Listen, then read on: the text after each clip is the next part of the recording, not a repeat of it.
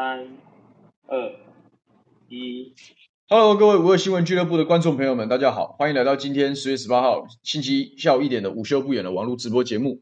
我是主持人桃园市议员刘许婷。这个大家这个礼拜周末过得还好吗？这个在节目开始之前提醒一下，就是说，其实从昨天这个下半天开始哦，这个天气的状况就有些改变，那这个温度下降的是蛮快的，所以说提醒我们的好朋友们，这个衣服要开始多穿一点啊。这种换季的时候啊，这个天气变化比较大的时候，往往是比较容易这个身体不舒服啊、感冒的时候。但是特别是现在疫情又很严峻。其实没有很严峻，但是我的意思是说，又又是这，你万一小小感冒，那发烧什么东西是很敏感的，可能平常的时候看看看看医生就算了，然后这年头去碰，还要还有这个，搞不好你还大家还还很紧张，身边人很紧张，你还多了很多的罪受，所以哦，从源头开始把自己身体照顾好比较重要，所以提醒大家这两天要记得加个衣服。这个礼拜大概这两天会冷，明后天会稍微回暖，但是到了周末大概温度又又会降下来。啊，所以呢，不管怎么样，就是说这个天气变化是比较大的。这个礼拜六日其实发生蛮多事情的哈。那这个上礼拜五刚好是因为这个小编这边安排是说我们希望访谈的方式来呈现，所以说有一个题目其实我一直感触也蛮多的啦。当然就是这个城中城高雄的这个大火老旧危楼的事情。呃，大部分人当然我们会第一时间去谈比较政治上的东西嘛，比如说陈其迈的十年之久的回力镖重重的砸在自己的脑门上，那听起来是非常解气，也非常过瘾。当然嘛，这些这这个政治人物哦，讲都很简单，你要把你的想法付诸实践，那个才是真正的考验一个政治人物能耐本事哦，还有考验一个城市治理品质最好的照妖镜。所以说，当然我们看这个。暖男陈其迈啊，在处理这件事情的时候，这个甚至被记者堵麦堵到，他口才非常好的一个人都说不出话，就表示这个确实是这一件事情实在没什么好辩驳的。但不管怎么样，除了政治的东西之外哦，还是希望大家回到政策。就我们喜欢在节目上去聊一些。聊一些这个这个一个公共事件啊，一个时事，它背后的公共政策是什么？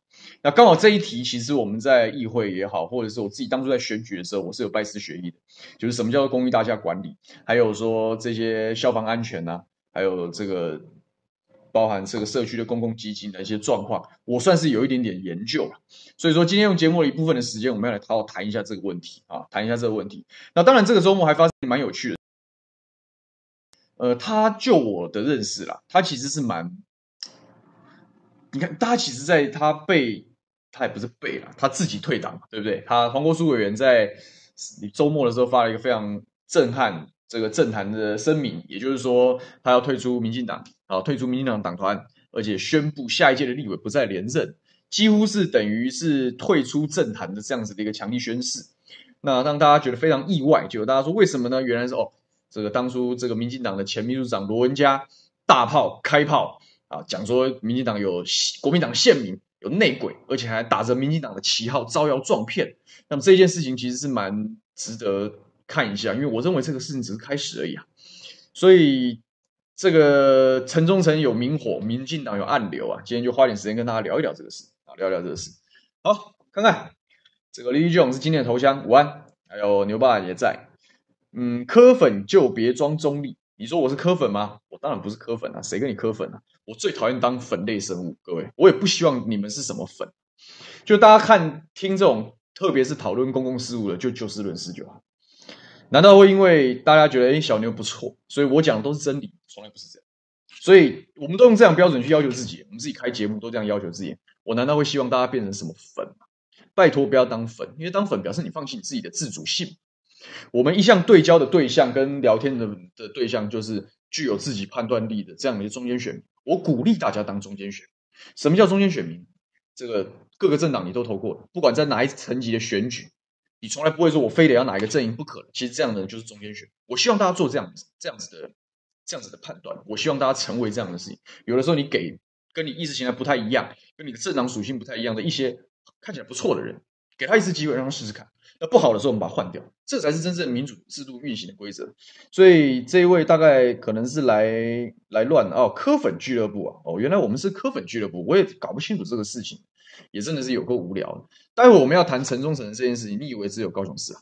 这个是全台一体通病，所有在现在，不管你是国民党、民进党，所有当县市长的人，通通责无旁贷啊！因为问题的本质是什么？然后你各县市对于这件事情，我我目前的了解跟观察是没有人做任何像样的一些的回应的，所以说你也不用来闹事了啊，没什么没什么好讲啊，因为我们从来不针对谁，我们是针对事情来做讨论。那你如果想讨论事情，你就来。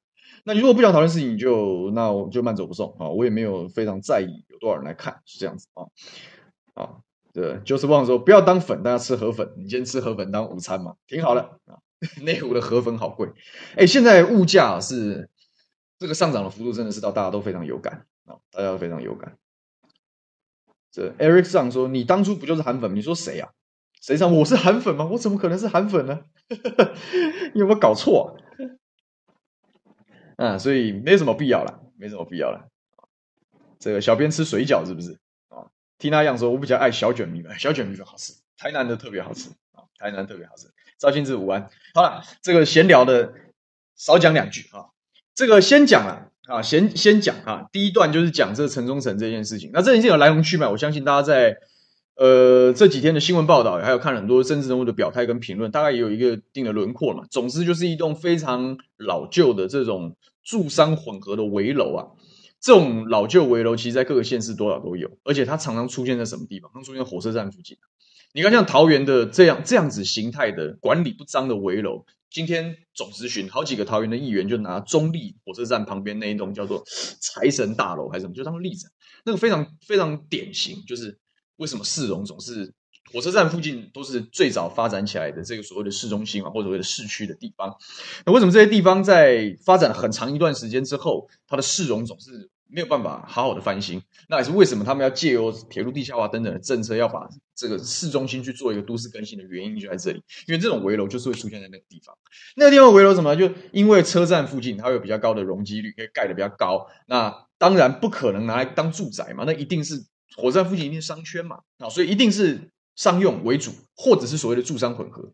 住商混合大楼就是全世界最难管理的大楼啊，啊，就是就，然后时间又久久了之后，就会衍生非常多的问题，会随着城城市发展重心的转移啊，那这些以前的车站是最繁荣的地方，但随着时时间的推进，这个都市的重心会移离开车站，所以它就会变成所谓的老旧市区。那你这个老旧的大楼加上老旧的市区。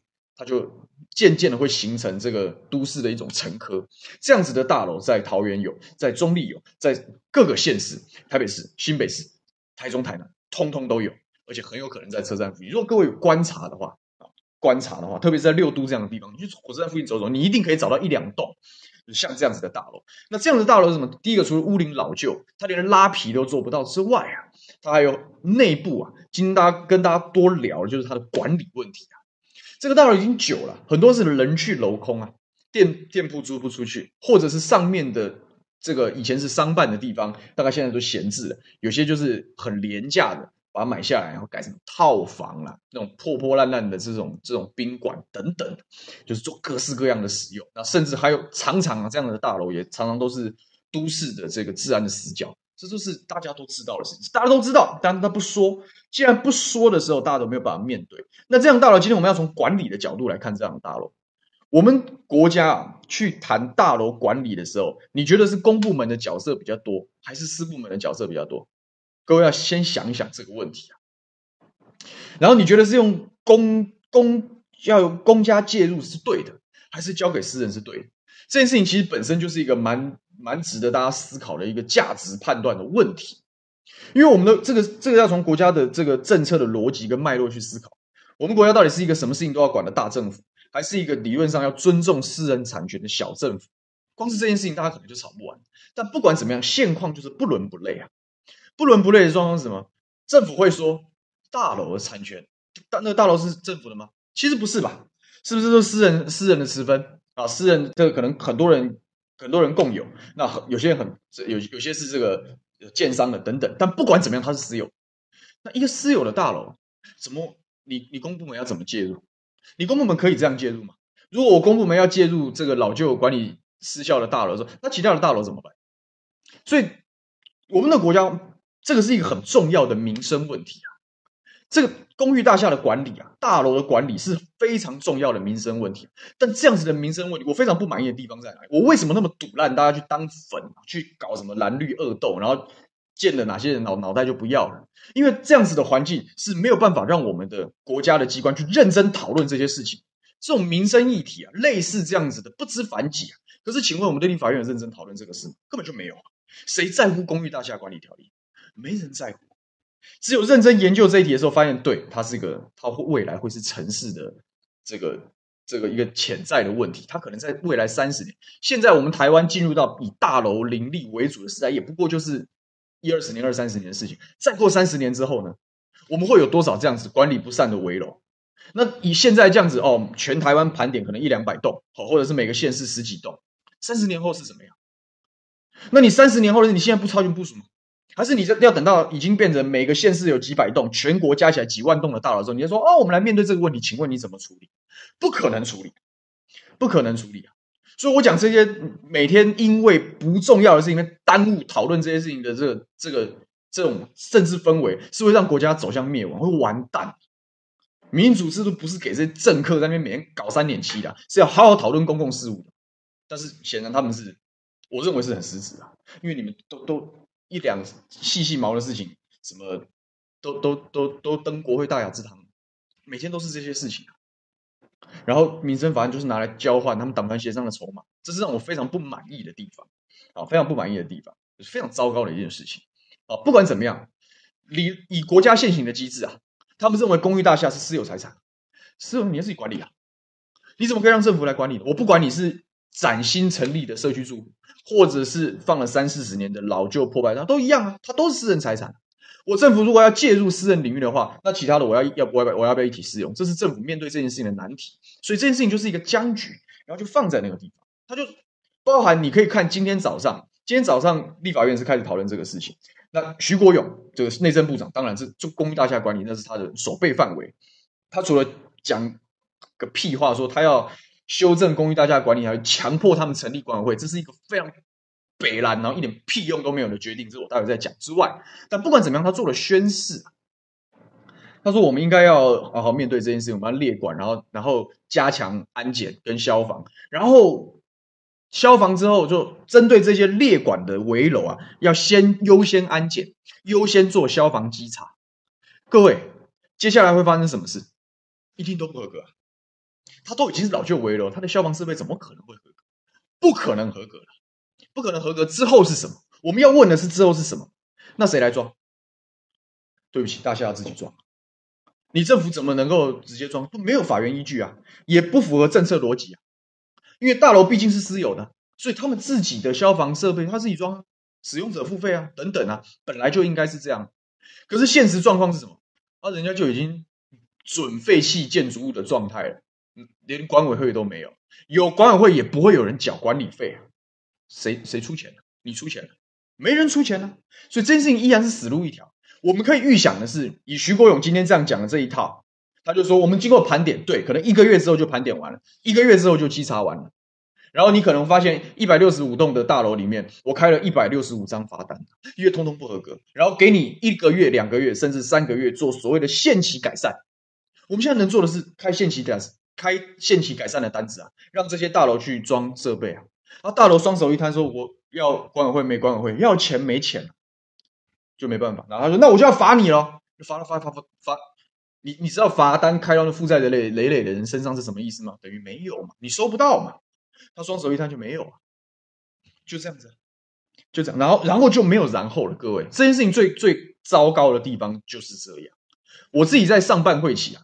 就是说，今年的四月，我咨询我们的消防局，桃园市政府的消防局，因为我龟山就有这样子的大大楼的案例啊，消防安检不合格。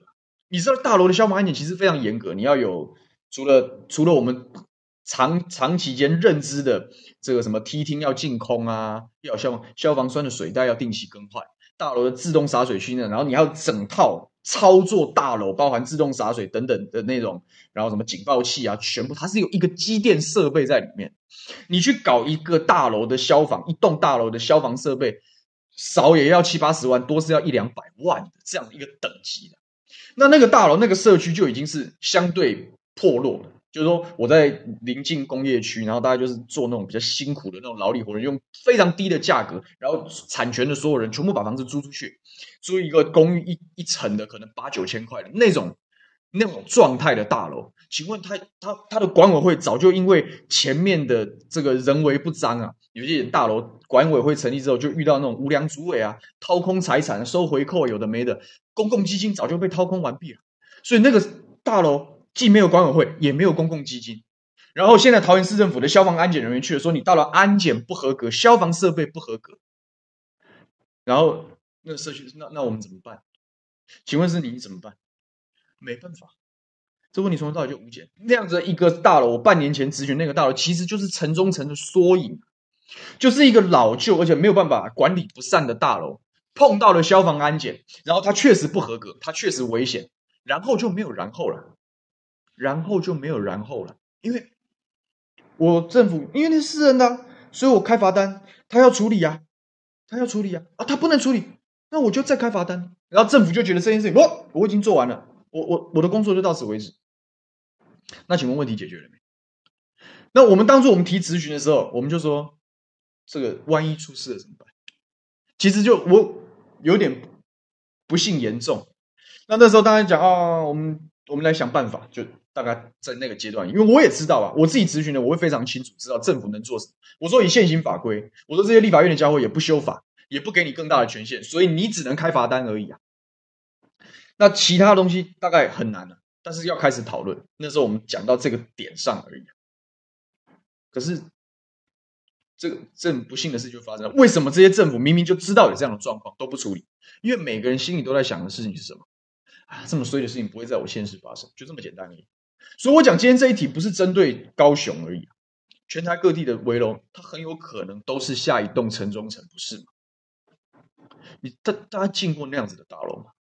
那种到处梯厅都是杂物，然后有废弃，有的没的，乱七八糟，龙蛇杂处那种，那种就你没觉得这样？就就是最辛苦的人沦落到只能住住那里。讲句不客气，那就是贫民窟啊，就是化外之地啊，你都可以这样说啊，因为大家都没办法处理。然后大家也不愿意积极的讨论，然后认真的去处理。我那时候给桃园市政府的意见是什么？我说你你第一个你要把这这种这种形态的大楼，就是你都有在定期针对所有的大楼，不管它是不是老旧危楼，你都要去做消防安检啊。总有人不合格吧？那那种新大楼的不合格，你也就要求他们改善，他们这他们社区管委会要自己要出钱，否则会吃罚单。那种问题可以解决。可是已经走到老旧大楼，或者是管委会千疮百孔的这样子的一个大楼的时候。那他就会变成我刚刚讲的僵局啊！消防局说你这安检不合格，你危险。然后大佬说我不知道怎么办，然后卡住。我那时候给消防局的建议是这样：我说法规不能急的地方就是政治的决策要选，要不然选我们干什么？如果所有东西都按法条，然后就可以框限所有的事情的话，那要政治任务干什么呢？政治任务为什么要盖章？为什么有些县市首长为什么要做大胆的决定？有些东西它不全然是法律能够完全覆盖到的范围。你要有政治动作啊，你要有政治决策。我讲的是处理这样的事情，不是没有方法。方法是方法是什么？先盘点完所有的老旧大楼，了解他们管委会的成立状况跟财务状况。他如果没有的话，很烂，不行，我没有办法处理这件事情。我要政治处理这件事情。所谓的政治处理，当然不是说我政府把钱灌给你，逼你成立管委会，不是这种政治处理，是我只能做低度的。什么样的低度？我至少要确确保梯厅完全净空。否则我就要公权力介入，我就要去把它清空，这是你可以做的，那是行政命令就可以干的事情。你管他什么法不法院？你如果权力这么大，然后连这样子的行政命令都不愿意做，那你死死算了，那你就是摆烂，因为他问题就在那。我今天讲城中城大，我当然不纯然是因为梯厅或什么的，但是你多做一点，它就好一点。就是有有现在这个透天或什么，它会装所谓的住警器嘛，第一时间你就知道有火灾嘛，那你就强制安装住警器啊。梯厅净空啊，逃生动线优先演练啊，这些是政治的判断就可以做的事情。你叫这叫做专案处理，但专案处理有没有办法做到一百分？也不可能做到一百分，因为这不是因为我我们有我们这这个政府执行有它的局限性，所以你只能做基础的，好歹比放在那边摆烂好。今天城中城的大火，如果逃生的动线是清楚的，这个梯厅是净空的。社区居民至少对于这里比较危险，是有一定的概念的时候，他可能还是会死人，但他可能不会死这么多人，不就是这样子吗？难道不应该如此吗？这个全国这样盘点下来的老旧危楼，不过就是百来栋而已，不值得专案处理。我当初提的建议，然后他们说好，他们研议办理，有没有办理我不晓得，但是现在通通都在做。桃园市政府今天干嘛？哦，针对那个这种老旧危楼，他已经盘点完了，先做消防演练。哎，奇怪，你为什么现在才做消防演练呢？我前面提出来的时候，你在干什么呢？前面提出来说我们只能开罚单，那你为什么现在可以演练？你那时候不能演练，你们在干什么东西？这就是我讲的，本质上为什么会有城中城的的明火？本质上是因为我们的政府从来都不在乎民生问题。为什么政客可以不在乎民生问题？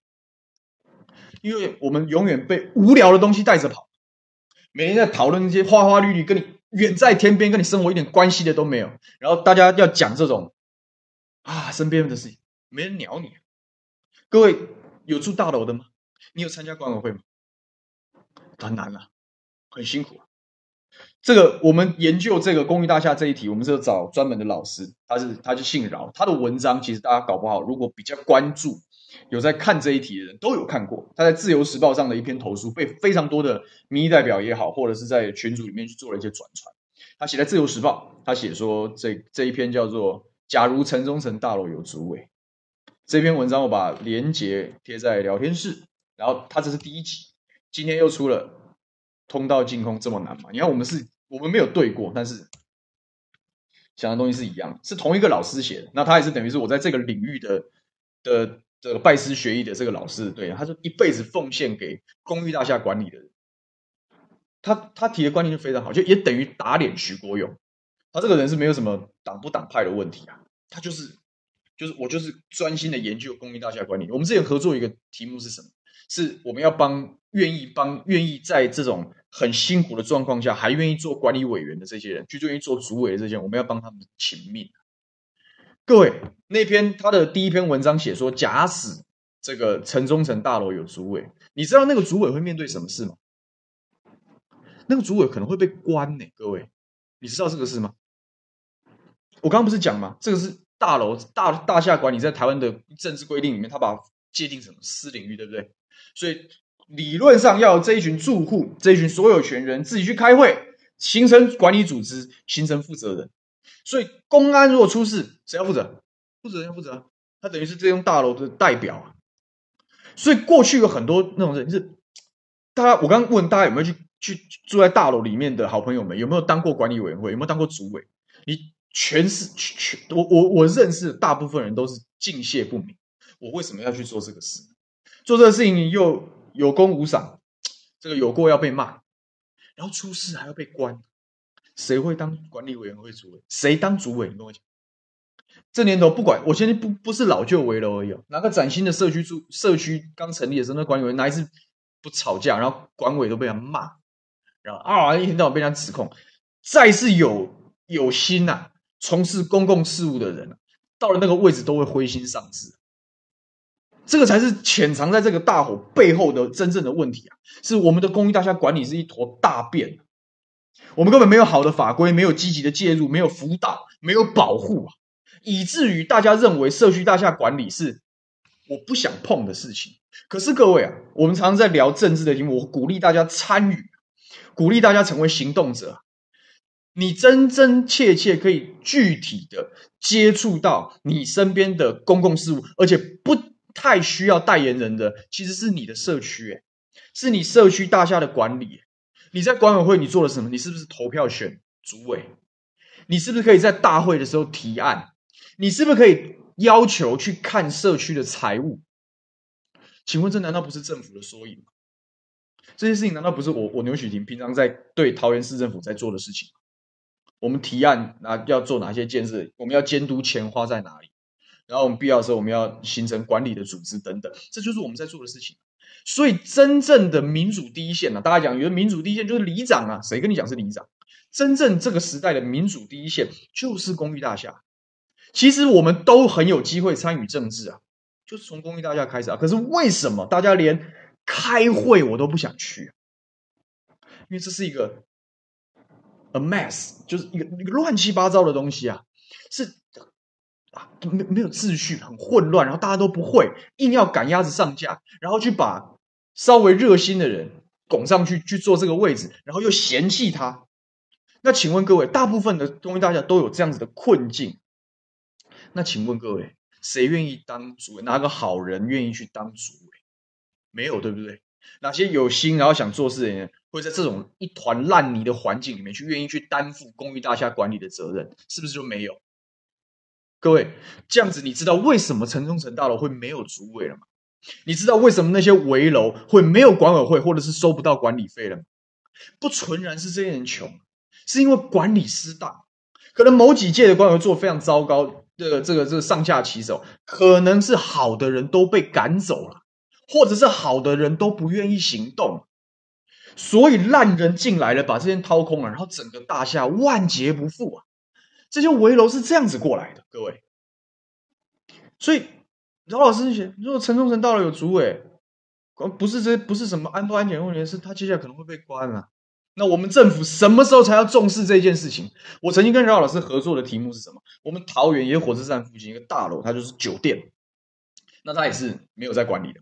管理管委会已经完全失控，然后这些人就是被硬是被推上去的。我刚刚看到有网友讲说，我们要轮流做等等，反正这个倒霉鬼被推去做这个主委。那栋是住商混合的大厦，有套房、宾馆，楼下是酒店，当然龙蛇杂处，乱七八糟。所以整个大楼的管理等于是没有秩序的。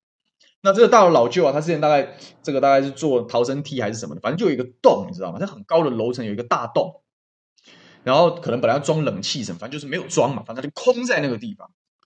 然后他们也没有钱去修啊，连把那个洞补起来的钱都没有，所以就放个铁板放在那个地方，就好了。这某一个酒店小姐也不晓得是什么，大概喝醉了还是怎么样，好死不死那天那铁板风吹倒了还是怎样，然后那小姐从那边掉下去，当场摔死。那这件事情好像监视器也都坏光了，他就变成他讲是什么蓝可儿第二，你知道吗？你也不知道到底是被人家推下去的。还是他自己失足摔下去，因为没有证据。然后最后就说这个大概是失足摔下去的。摔下去之后什么？就到了管委会主委被起诉，要背刑责，因为你管理不善，那都是你的问题。请问各位，谁要去接管委会主委？谁要去做管委会？我又没有好处，没有人辅导，没有人帮忙，我要被骂，出事我还要被关。当然没有人要做啊。我们整个政府对于公益大家管理是没有概念。也没有积极在处理这些问题。明明这样子的悲剧啊，发生在到处的大楼都发生这样的事情，管委会吵架，然后掏空，乱七八糟，通通在发生的事情，你就是视而不见了。你双手一摊说这是私人领域的事情，所以难道我们在三十年后不会有一万栋的城中城吗？那现在能够好好的管理，管委会这样一届一届顺利的运作，然后大家还还还很和客客气气，很融洽的。那个是凤毛麟角啊，各位，那大楼可以，然后他要这样子管理三十年、五十年了，大一个大楼 RC 的这种大楼的寿命，怎么样都是三五十年起跳的吧，对不对？所以说你这大楼管理啊，刚够可能更久，都管理三五十年不出事，不没有意外，管理运行是很难呢。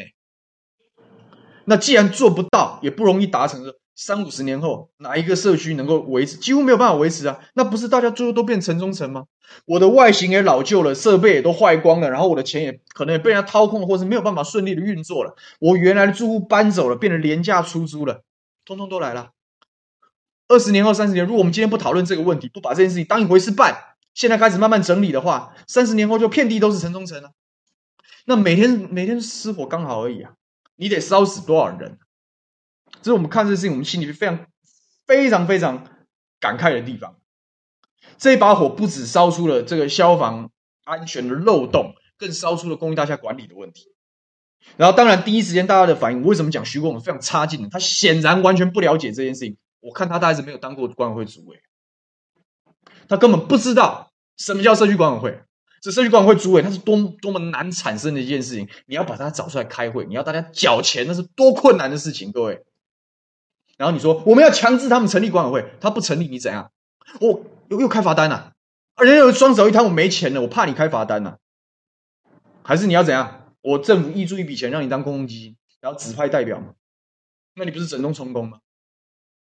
认真说起来，如果你要好好的去整顿这样的问题，就是这种老旧大楼它已经摆烂，它完全不做了，罚重罚罚到他查扣为止，就就干脆你就处理就算了。可是你也没有，你就是放烂，实际的状况你就是放烂。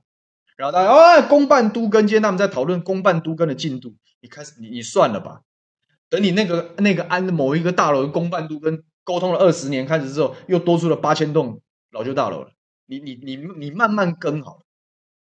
所以这件事情本质是什么？是借这样子城中城这一把明火，大家了解的事情是背后其实是公寓大厦管理的各式各样的问题。那你说短期内怎么处理？当然盘点是对的，盘点完加强消防处理。是对的，你去演练是 OK 的，你早该这样做，第一时间就要针对这这特案，因为他他瘫痪了，瘫痪的特案就要特案处理啊，特案处理是政治决定，就批个特别的命令就做了，哪有那么难的事情？那你地方县首长如果连这个事情都不愿意做，别你不是没看到，你就是觉得倒霉的不会是你，啊，只是这次倒霉的是陈其迈而已，那某些层面他也活该了，但是这件事情如果发生在任何一个县市的任何一栋危楼，我都觉得他们是活该啊。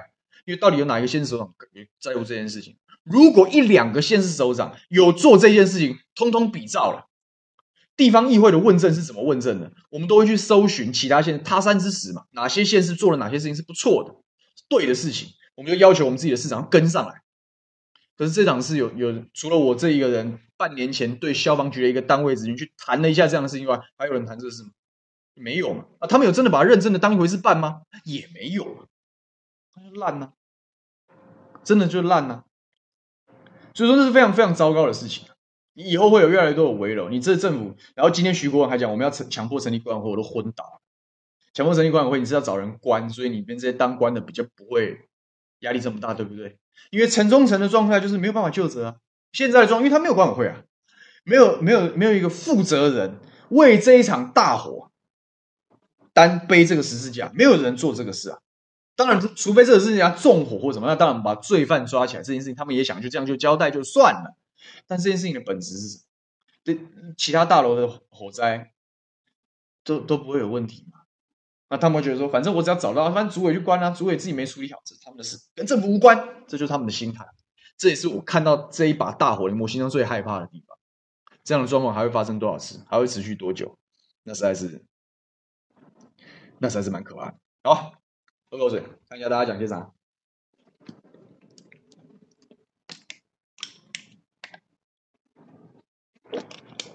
啊，Kira 讲说我是粉类，但是我是政策粉，请你用政策跟执行来说服我。希望大家都是这样，我真的希望大家都是这样，就是大家都是希望把你身边生活上遇到的问题提出来，交给政治人物去解决，要不然你这一票是白投。就是我为什么觉得说罢，我蛮期待陈柏惟被罢免掉。你你你对民生的努力到底在哪里？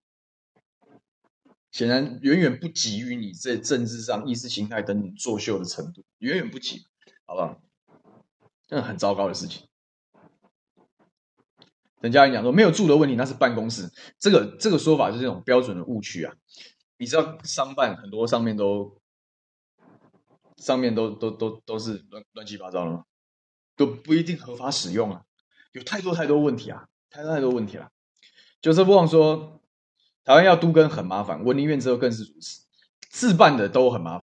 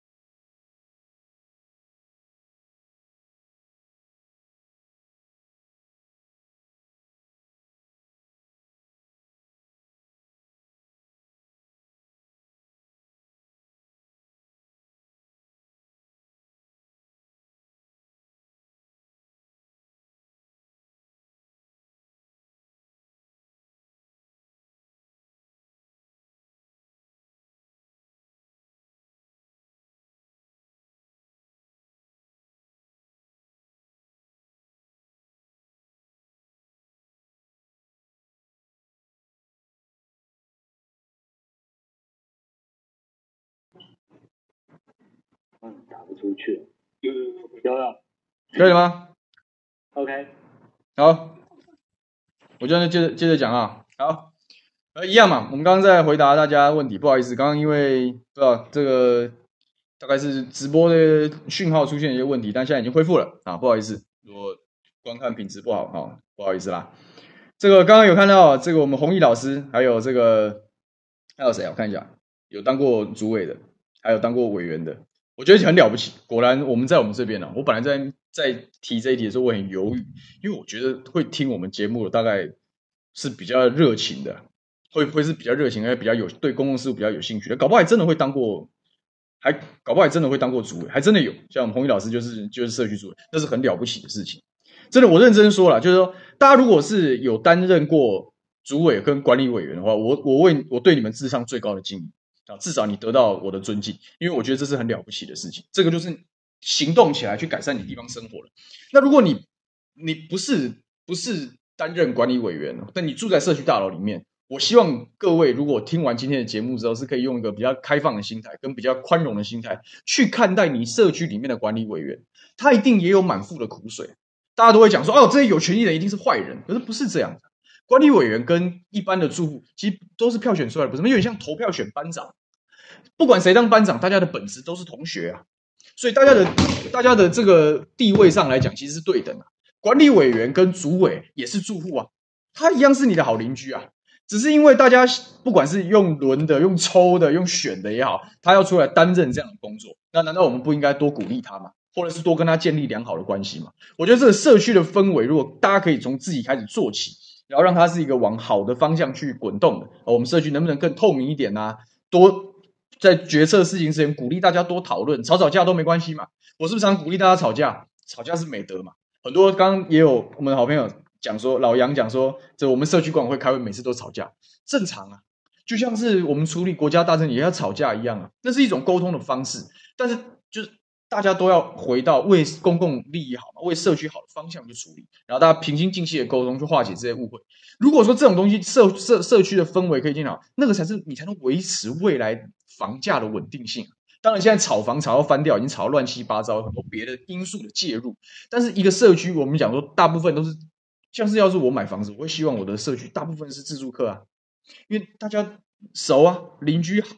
熟，然后大家目标一致，对这生活圈也都熟悉啊，其实比较有助于维系生活品质的，对不对？所以说，你要大家住大楼，然后管理品质不好，你真的觉得各位的房价有办法好好维持吗？那是绝对不可能的事情，对不对？多的是管理不善呐、啊，然后这个管委会摇摇欲坠，快要破产那种，房价其实就会很低嘛，那是藏不住的事情。所以为了避免自己住的大楼沦落到那样的境地，应该是从。问题发生之前啊，从根源上就要把好的文化建立起来。所以这是为什么我当初在选议员跟后来问政的时候，我一直都把公益大厦管理当成很重要的一个题目。这个题目在城中城大火发生之前根本没人鸟啊，但是还是要做啊，还是要做啊。其实政府能做的事情，当然我同意。有刚刚有网友讲说，这确实民主是要保障个人财产，所以它当然应该被归类在私人地方，这概念是没有错的。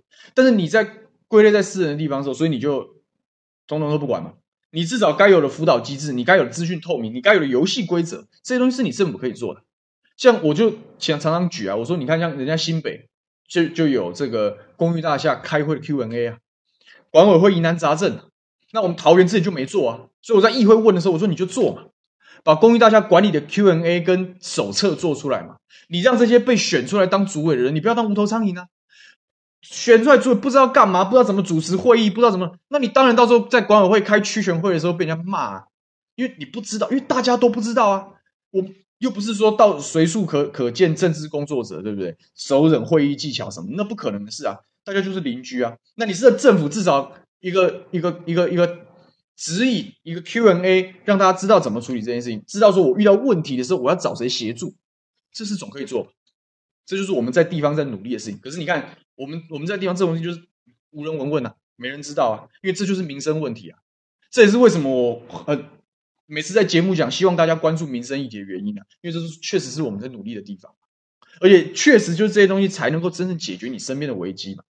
这些东西看起来一时半刻好像没有，好像没有比两岸关系重要，好像没有比罢免陈柏惟，或者是四项公投重要，可是这些东西才跟你生活是密切相关的。要我们要换一个角度来看，所以我是希望，如果你你不曾关关注过你自己社区的管委会，好歹从我们去开会开始吧，我们认识一下哦，现在的委员是谁哦，然后了解一下他们困境，跟他们建立良好的关系开始吧。然后或许下一次的时候，哎，我们可以讨论一下社区的公共事，或者是你自己愿意发发善心，我想这也是善心一举啊，就做一做功能，说我来我来我来挑起这样子的一个责任，我们来负责轮流也好，或者是我们站出来把自己的社区的事务把它处理好，那都是很棒的事情。我是希望大家好好注意这些事情。那政府要做的是什么？当然，除了公寓大厦管理条例的修订之外，各个地方你怎么去辅导我们的管委会，让公寓大厦的管理品质可以提升？这个是很重要很重要的功课。OK，是希望大家那个好好好好，希望大家可以行动起来，老样子啊，老样子。HD 物讲说，外墙瓷砖掉落砸死人，电梯故障坠落，社区管委会都是要负责的，所以没钱的社区没人当管委，这就是现状，这就是现状。然后他们就说，哦，我们政府有提供，我们每之前在讨论过，我就很不爽，我就是这个题目我就直接骂骂骂这些官员。他说：“我们现在对社区的，就是我们有提供修缮补助哦。各位，你知道修缮补助多少钱吗？一个一年一个社区四万，四万听起来不少，对不对？四万你能修什么外墙瓷砖？你能修什么电梯啊？四万就帮你社区是修剪花木而已啊。然后他就说，这叫做我们对公寓大厦的补助。我说，你宁愿给他四千块，你不如辅导管委会把事情做好，你不如跟一般的住户去宣导，你缴的管理费是有必要的。”大家都不喜欢缴管理费，不是吗？我们现在社区大家管哦，管管理费一个月三千呃一一两千三千的都有啊。可是为什么要缴管理费？因为二十年后你的大厦可能会变城中城第二啊。你如果没有一个够大的然后够稳定的公共基金做支撑，你的消防设备坏掉了怎么办？你要不要花钱修啊？还是你要等坏掉的时候，大家再一户一户募资？哎，你出五万，我出五万，这个有可能吗？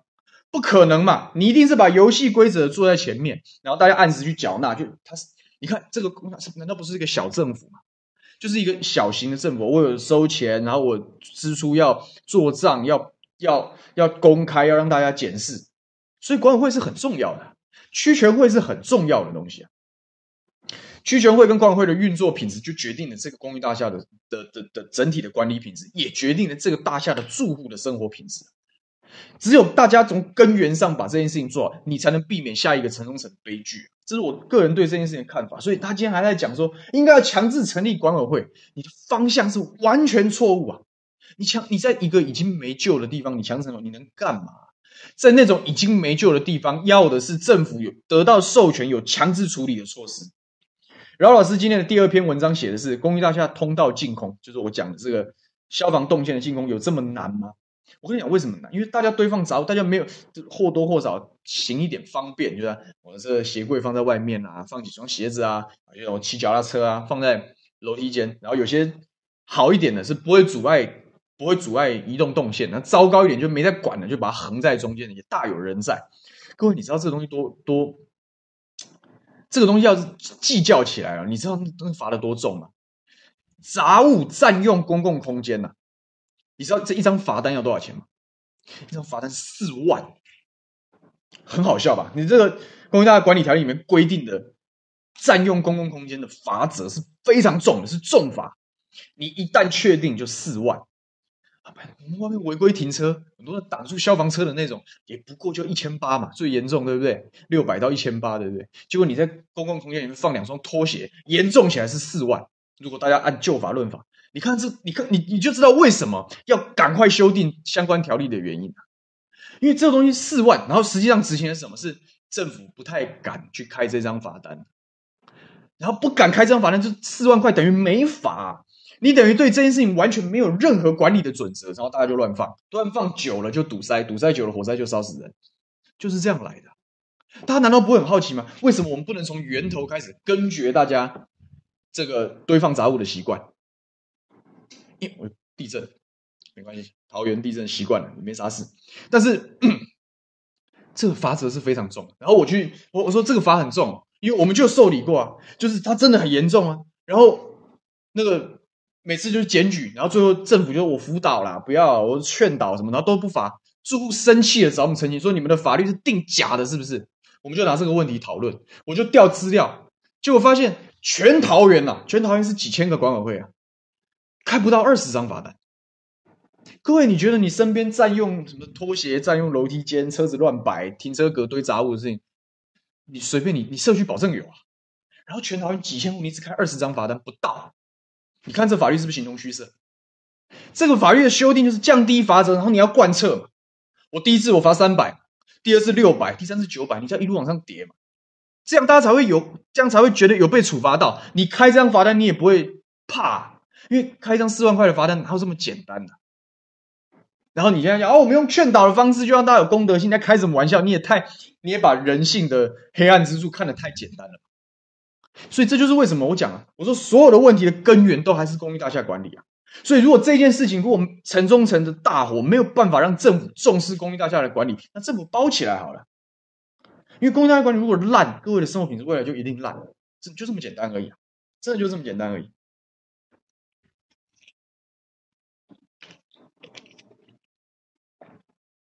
所以，玉 Jerry 讲说，管委会主委常常有法律刑事责任，这是一个大家不想干的主要原因。这个是饶老师一直在努力在游说的事情，就是他应该有一部分的豁免，或者是某一些程度的保护机制，他不能不能成为那个出事的时候要背十字架的人，因为公寓大管理是一个集体行为，一个集体行为，然后你。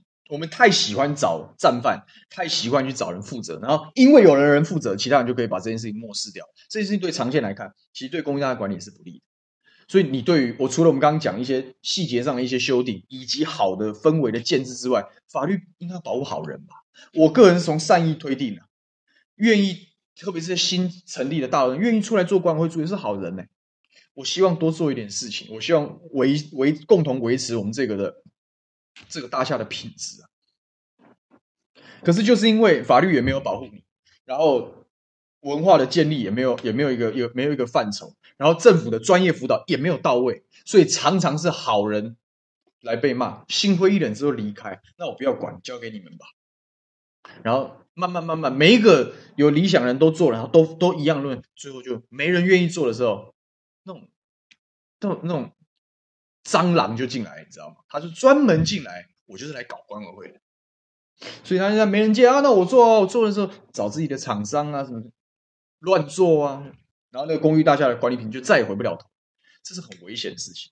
我是希望我们的政府好好处，好好好好好好处理。Missionaries 说，没有管委会的大楼要直接接收列管，不过这件事情有一个问题，就是说你这样会不会让所有这种。状况不稳定或者什么，干脆大家就摆烂，这会形成另外一种这个这个成本，外部成本嘛。理论上是你要自己处理好事情，你把它推丢出来，我不做了，那政府也接不住。我也凭良心讲，接不住。政府连把马路扫干净这种人力都没有了，他还管理公寓大厦，你不要这个这个不不不够务实，是源头处理。你这种事情只有源头处，因为你等到它变成问题的时候，你是处理不了。就像我讲，这个大楼它就是没有钱，没有管委会，你没有办法开罚单。你开罚单，他也没办法处理。这已经形成问题的时候，你再来出手的时候维护啊，来不及了，也没办法处理了。所以你每次在谈这个问题，之后大家的结论就是大概是无解。很多时候是无解，也不是说无解，你只能做基本。所以我那时候要求我们消防局做，你做基本就好。你去强制把梯厅进攻、讨厌东西清出来，你就挨家挨户去敲门，就要把拖鞋给我收回去，这是是可以做的，而且你要做，大家才会配合。那种已经没有办法重新大家去缴基金、缴管委会那种，只能这样，因为他无论如何都是没有办法装消防设备，因为没有人有办法负责。就看吧，看他们会怎么处理啊？看他们怎么处理。啊，刚刚说地震，莫尔说原来不是我头晕，没事。希望大家，希望大家都没事啊，应该没问题。好，这个巴豆要讲说，比照董事投保责任保险，哎，这个其实是另外一个关于大家未来要讨论的题目，就是说这些东西有没有用保险的机制去相对减低大家的负担跟跟财务压力，这是一个很好的发想，我觉得。但是你如果连源头的事情都现在都还只是在讨论阶段的话，我是觉得应该要参与进来一起讨论，因为反正公益大厦管理条例现在终于要修了嘛。他既然要修，就好好修，就大修。一次让它现代化，因为我们的公益大厦管理条例已经是二十年前左右的产物。那这件事情其实没有，并没有与时俱进，也没有办法解决现在的问题。好，所以说这个是值得大家深思的题目。好，我这一题讲太久了，而且加上中间有小宕机，所以有点 delay，但没关系，我们就还是把它讲完。总之啦，这个老旧围楼跟大厦管理是被忽略的民生问题。那城中城的明火烧完之后，希望大家不要就是又今天攻击明天忘记，要不然就太差了。那不管怎么样，我们会在我们自己的战场好好努力，这也是个事实。OK，好，第二题啊，第二题讲什么呢？是民进党的暗流，就是说这个罗文嘉的这个事情，罗文罗文嘉开炮，这个罗文嘉潜在政坛里面，这个这个潜了一段时间，但是他本身的性格这样的一个政治人物，他其实是口才非常辩捷，而且是大炮性格的这样一个政治人物，所以前一阵子因为这个郑丽文跟苏贞昌的这个冲突。所以罗文嘉意有所指，在脸书上写了一篇。他当然，他们当然是看郑丽文很不顺眼，这我们就不在话下。但是他讲后面是话中有话，他说，就算没有不是叛徒啊，这个也有很多人是明明做了背叛民进党的事情，但是到现在为止，他说到现在为止都还拿着民进党的招牌招摇撞骗，写了这样子的一段话。那当然，这个一般人看是看不懂的，不知道他在写什么东西。但是在民进党的党内，大概就造成这个很就是暗潮汹涌的这样子的一个一个一个讨论。然后后来就接着我刚刚开头的时候讲，这个民进党黄国书委员就等于是自白啊，啊，这个写的所谓的这个叛徒或者是所谓的县民这件事情，就是就是我了啊，我以前一直有在跟这个这个党国时代的情治单位做配合啊，所以确实是如此。那这是他当然有他的一套说法，就是说，但这个事情他他其实没有什么辩解。我坦白讲，他还算维持住了自己在政坛的最后的的一个高度，所以他说这是无论如何是没什么好辩解，是不对的事情。那对不起民进党，所以他退党，所以当然也退出党团运作。因为很多人是表面上没有像我像无党籍，我是可以随便加入党团啊，其实是可以这样，但是没有，他就说我退出民进党，也退出这个民进党党团。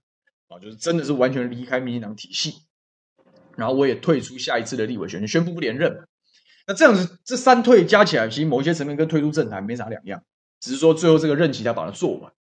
那黄国书委员其实至少我的观察，因为我自己的好朋友就是足协的副秘书长焦家宏，以前在他的办公室上班。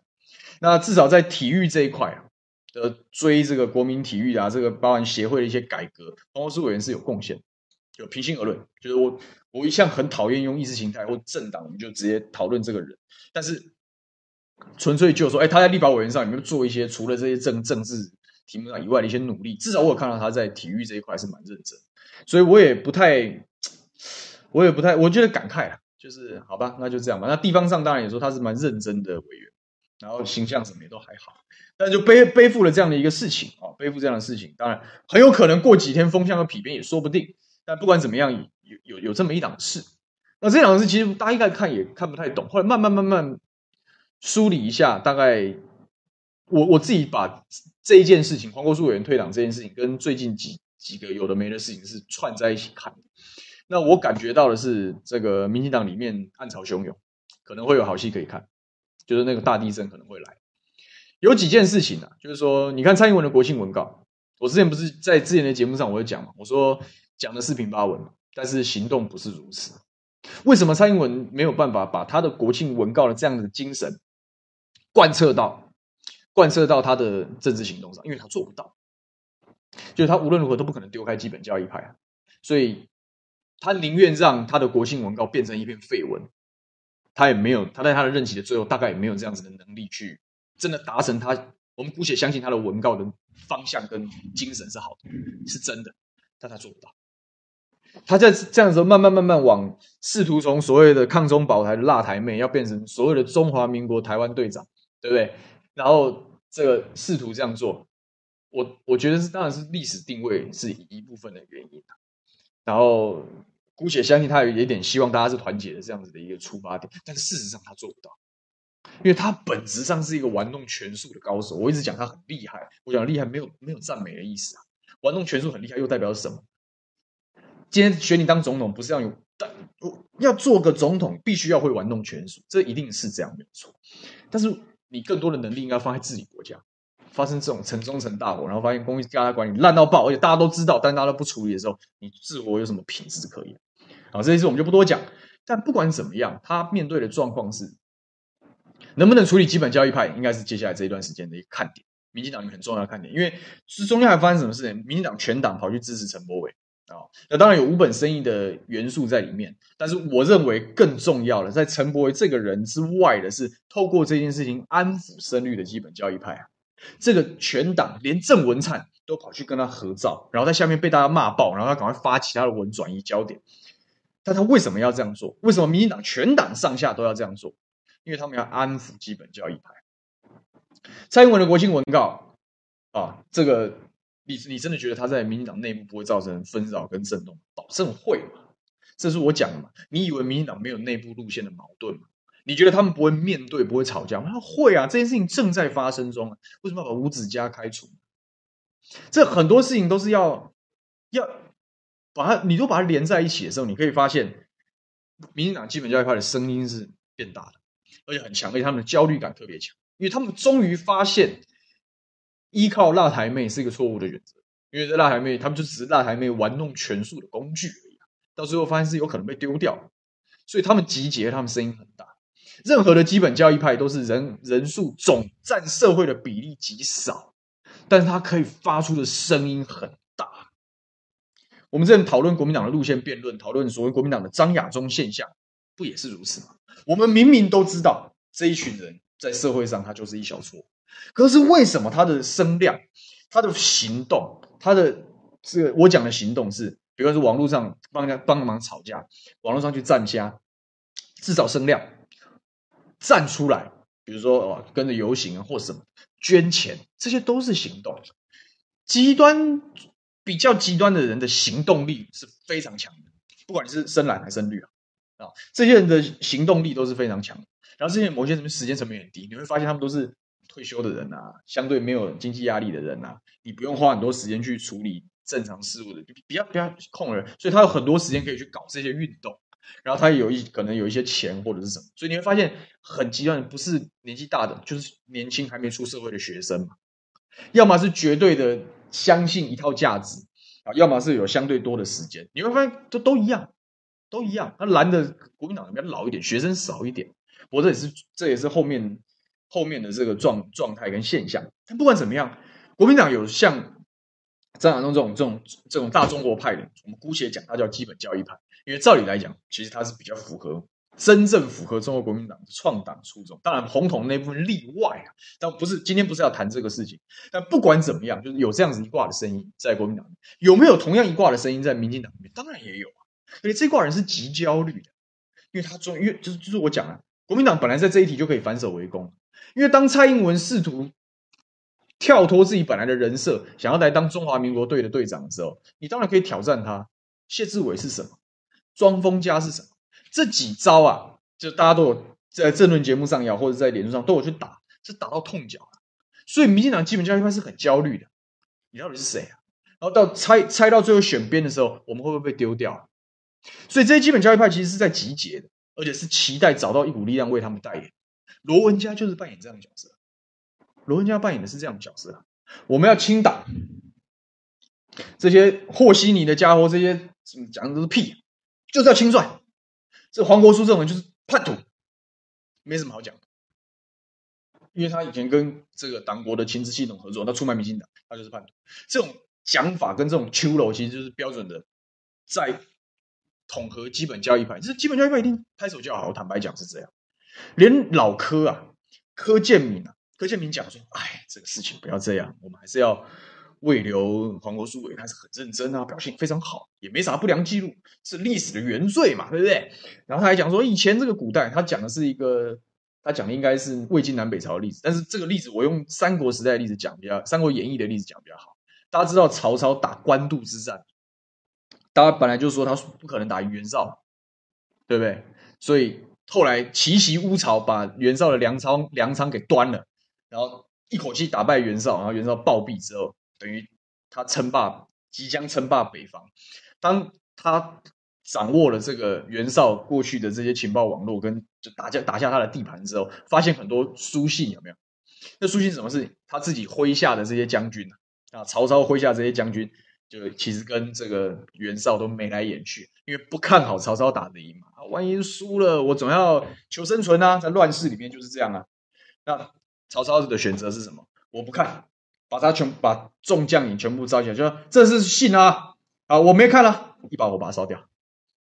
表示什么是我要跟大家一起嘛，我要带大家的心嘛，所以我怎么可以计较你这些有的没的事情？我如果计较，那不是到最后不是就就就就一盘散沙，对不对？所以说老柯就说，哎，以前古人也做这样的事情，我觉得我们现在啊，不要再掉在以前的那有的没的里面，我们应该一把火把这些党给烧了，别别管这些事了。那是老柯这样，老柯柯建铭在民进党里面当然是很大伟的人，地位是很很高的人。那下面都还是有人批评他，怎么可以和稀泥呢？因为大家都讲说转型正义啊，这是当然就是要清查，要除垢啊。我不是讲吗？民进党讲的那一套的转型正义是，我就是要清算啊，我就是赶尽杀绝啊。那谁跟你和解，谁跟你说你就是和稀泥啊？这样子的批评在老柯的眼中你是看得到的。就算我们很尊敬柯文，但这样说法不能认同。他讲的客气的这样这样的说法也大有人在。所以你说这是不是民进党内部针对政策的路线讨论？它其实是，这也是我讲的，这个不是路线的讨论跟吵架，不是国民党专利，不不不是说这这大家都在做的事情，无时无刻都在发生的事情。你你你作为一个政党，你是不能回避这样的事情，你是要有人出来统合、出来发言、出来表述立场、出来辩论，然后找到一条路。民进党很快的就会在这一题里面，他们到最后会形成一定的集约意志。不信大家等着看。只有国民党到现在还把头埋在土里，不愿意面对这件事情。我从来没有讲说哪一条路线一定是对的，吵嘛，讲嘛，最后可以统合出来。不信你看，民进党这这基本教育派正在正在集结，正在做这件事情。你看刘爸就讲了非常清楚。你看罗文嘉出招一向精准，他是政治上的高手。周荣泰跟他一搭一唱，党内意识形态挂帅，清理党内同志毫不犹豫。蔡英文要头痛。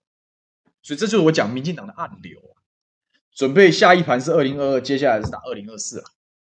民进党也要面对他的路线问题啊。你以为蔡英文这种表面上的、表面上的这种废文式的团结，能骗得了多少人？他难道不会在背后造成非常多的破口吗？事实上就是有破口，而且事实上就是，特别是相对年轻、比较有在跟上时事，也比较理解网络生态的人，已经知道你的破口在哪，我准备要打，准备要打了。就是就是逼嘛，你到底跟你到底跟深绿基本教育派关系是什么？你是利用他吗？还是你是依靠？那在这样的时候，大家基本教义派的声音会特别大。另外一个原因，潜在的原因很有可能是，我上次的节目我都讲，我说我我感觉风向变了，就是那个沉默螺旋已经马上不会再沉默了。就是说，之前这一段时间对民党的不满，不管啊疫苗啦、防疫啦、振兴啦什么，他其实不满，因为我们知道这这年头，对不对？媒体又被他抓抓牢牢的。然后他们的这个塔利班圣战士又张牙舞爪，所以我一旦提出了不同意见，我可能会被霸凌啊，我可能会被排挤啊，所以我就要闭起来。可是我心中服不服气？不服气的。我讲大部分的这个人民心里是很生气的，对于执民党的执政其实是不满意的，但是不敢说，不表态，很安静。但是随着这些事情一件一件的发生，砂石场崩塌，城中城大火，有的没的事情。然后振兴券可以买情趣用品，这些东西一件一件的爆发的时候，那个沉默螺旋会发现说，好像不是只有我这样想。我说勇敢一点，把我的想法说出来，搞不好才是大家心里想。他很快就要突破了。民进党的政治敏感度是非常高的，哪怕他会不愿意承认社会上是这样，他闻得到那个味道，他会先做调整。这是民进党一贯操作政治的逻辑，这也是为什么他们那么厉害的原因啊。当他闻到中间选民已经离心的时候，他一时半刻是抓不回来的，所以他也会下意识往基本教义派靠拢。就我不是讲民进党宣传逻辑是对那一套说法，外扩、外扩再外扩，逐渐模糊。那现在是外面骗不了人了，骗不了人了，所以他又回到回防。所以你可以，我可以看到，可以看到的是，最近民进党基本教义派的声音会出来，然后蔡英文终究要在他任期的后半段，对这件事情做明确的选择。我就是在看他的选择，这个人八年执政到底是真是假？他的定位跟贡献是什么？就是看他有没有办法好好处理这件事情。对牛爸来讲，这个另外一个例子是四阿哥，对不对？你要看《雍正王朝》吗？四阿哥一把火烧了百官行粟，对不对？就是大家官场的各种烂底啊，一把烧掉，一次把人情全部做足啊，收拢人心，就是这样。所以民进党基本教义派正在集结，正在做政治动作。黄国书会不会是第一个？恐怕就是他可他是第一个，但是他会不会是最后一个？不知道。五子家会不会是最后一个？不知道。接下来还会发生什么事情？会有什么腥风血雨？我我正在我很期待，我期待看到血流成河。但是我更想看，我也希望大家共同看的是，民进党面对这种基本教义派跟总统的论述不一样的这一档子事情，他们是怎么讨论、怎么吵架、怎么斗争，然后最后怎么形成什么样新的平衡？这件事情我才是希望大家可以把它看懂来。然后我们如果一路有机会追着这件事，我们就一路往这个方向去对焦，去看看有没有办法。这个分分析出一些经验法则，然后让大家看清政治，可以看得更清楚。不过现在时间超过太多了，我们话头大概就到这里。我再看一下大家讲一些什么。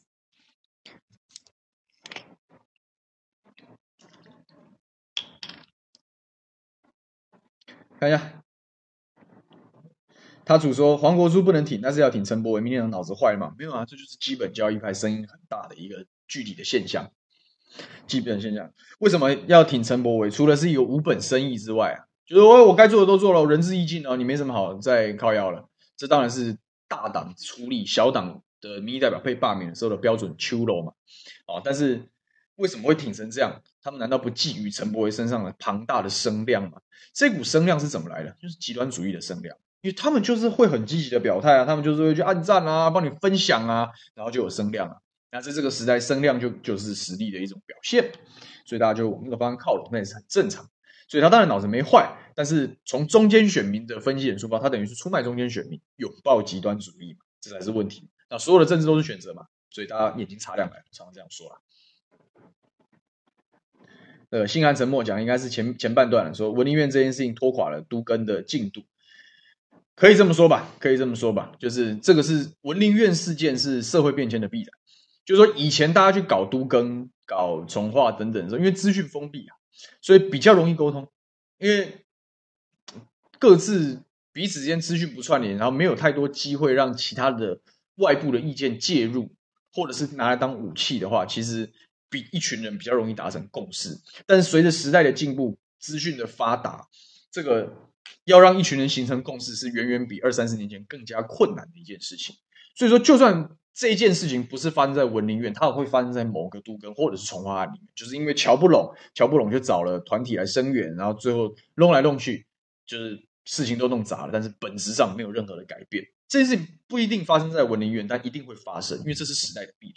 那既然是时代的必然，当代的政治人物就应该有这样的概念，就是我现在就是就是很难统合，我现在就是很难达成共识，所以我打算用什么样的方式，用什么样的技巧去完成这件事情，就是当代政治人物的一些。功课跟使命，这个，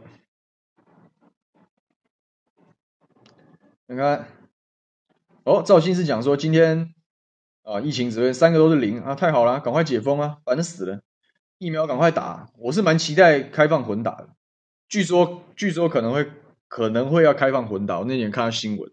这些人还是因为我手上有多少疫苗，我怎么样用是最好用，然后去决定，根本跟科学无关。我觉得很可悲的地方在这里。但是我想，反正我第一剂打 AZ 了，有的混打我就打打 BNT，如果没有的话也就算了，我就乖乖打 AZ，也没什么关系。坦白讲，但是赶快打完，我是希望生活赶快恢复正常，要不然实在是闷坏了。抓抓说，没想到基本教义派的罗文嘉会有高嘉瑜这样中间路线的学生。不同世代想事情的方式是不一样，我只就说到这里就好啊，就是这样。玉 Jerry 讲说，公共空间的杂物问题，目前的法规不同意管委会直接丢弃，要授权管委会有丢弃的权利，这个就难了，因为这是私人跟私人之间，管委会是一群私人形成的集约意志啊，然后这个堆放杂物的个个体住户他也是私人，所以这个是你你没有办法，不太容易透过这样的方式去处理，但是公共空间就是公。它的公共性在于说，这个东西影响逃生，影响整体的安全，所以在行政裁罚上它有介入的空间，所以它应该要常常被开罚。但是你现在一一张罚单就四万块，那是无论如何都开不下去，这也是个问题。荣禄讲到砂石场没有人关心，塔利班有个恶心，你放心好了，这件事情我在关心，但是我关心要非常小心呐、啊，这是要写不自杀声明的，因为它背后非常复杂。等到以后有机会，我们会这个题目我们会追着打，因为那件事情发生在我选区啊，东万寿路在龟山呐、啊，所以这件事情当然当然要追啊。然后他们在干些什么？我们正在密切的调查中。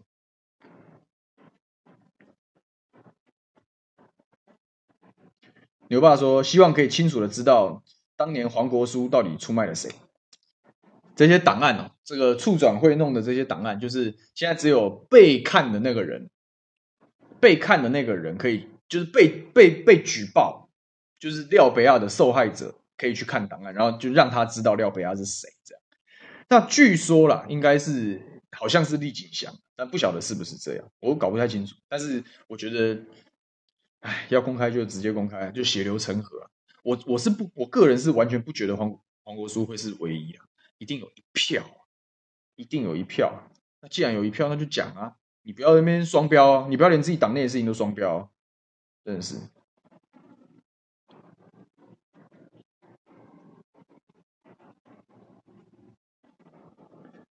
然后还有谢长廷本身是不是廖北啊？这件事情他也一直一再自清啊。反正我期待血流成河了啊！我希望大家这个事情，既你既然要基本教义派，你要主张要除垢要这样，你就把它全部讲出来。我就觉得你就你就把它讲出来啊！我是没什么关系啊。反正今天只有黄国书一个人，或者是，就我的意思说，从国民党的角度来看，如果只有黄国书一个人，或者是有一大堆人，一个人和一大堆人，他们都骂国民党，那国民党就说，那我们就干脆就血流成河，有什么好客气的？反正这事情发生就发生啊，大家都知道了。对国民党来讲，已经是利空出尽。那既然利空出尽，就血流成河啊！干嘛不看好好看看到底是要像柯建铭那样一把火把档案给烧了，还是要像罗文家那样让所有事情水落石出？讲嘛，就是很好很好玩的地方，很好玩的地方。但我说，蔡英文国庆演说演说丢出中华民国与中华人民国互不隶属，本来打的是让中美矛盾、两岸冲突和朝野对立更加严重的主意，然后这样子可以让自己从四大公投中脱身。在接下来选举中谋利，没想到美中同时拿它当塑胶，不但没挑起美中矛盾，连另外两个如意算盘落空了。是这样没有错，就是因为他讲这个中华人民、中华民国跟中华人民国互不隶属这件事情确实是个事实啊，但这件事情从来不是两岸的根结，所以他等于是用打擦边球的方式在玩弄文字游戏。但不管怎么样，中美之间的默契就是那个台湾 Agreement 这这一题我已经讲完。就已经有默契，它就是这样，所以也就是现状。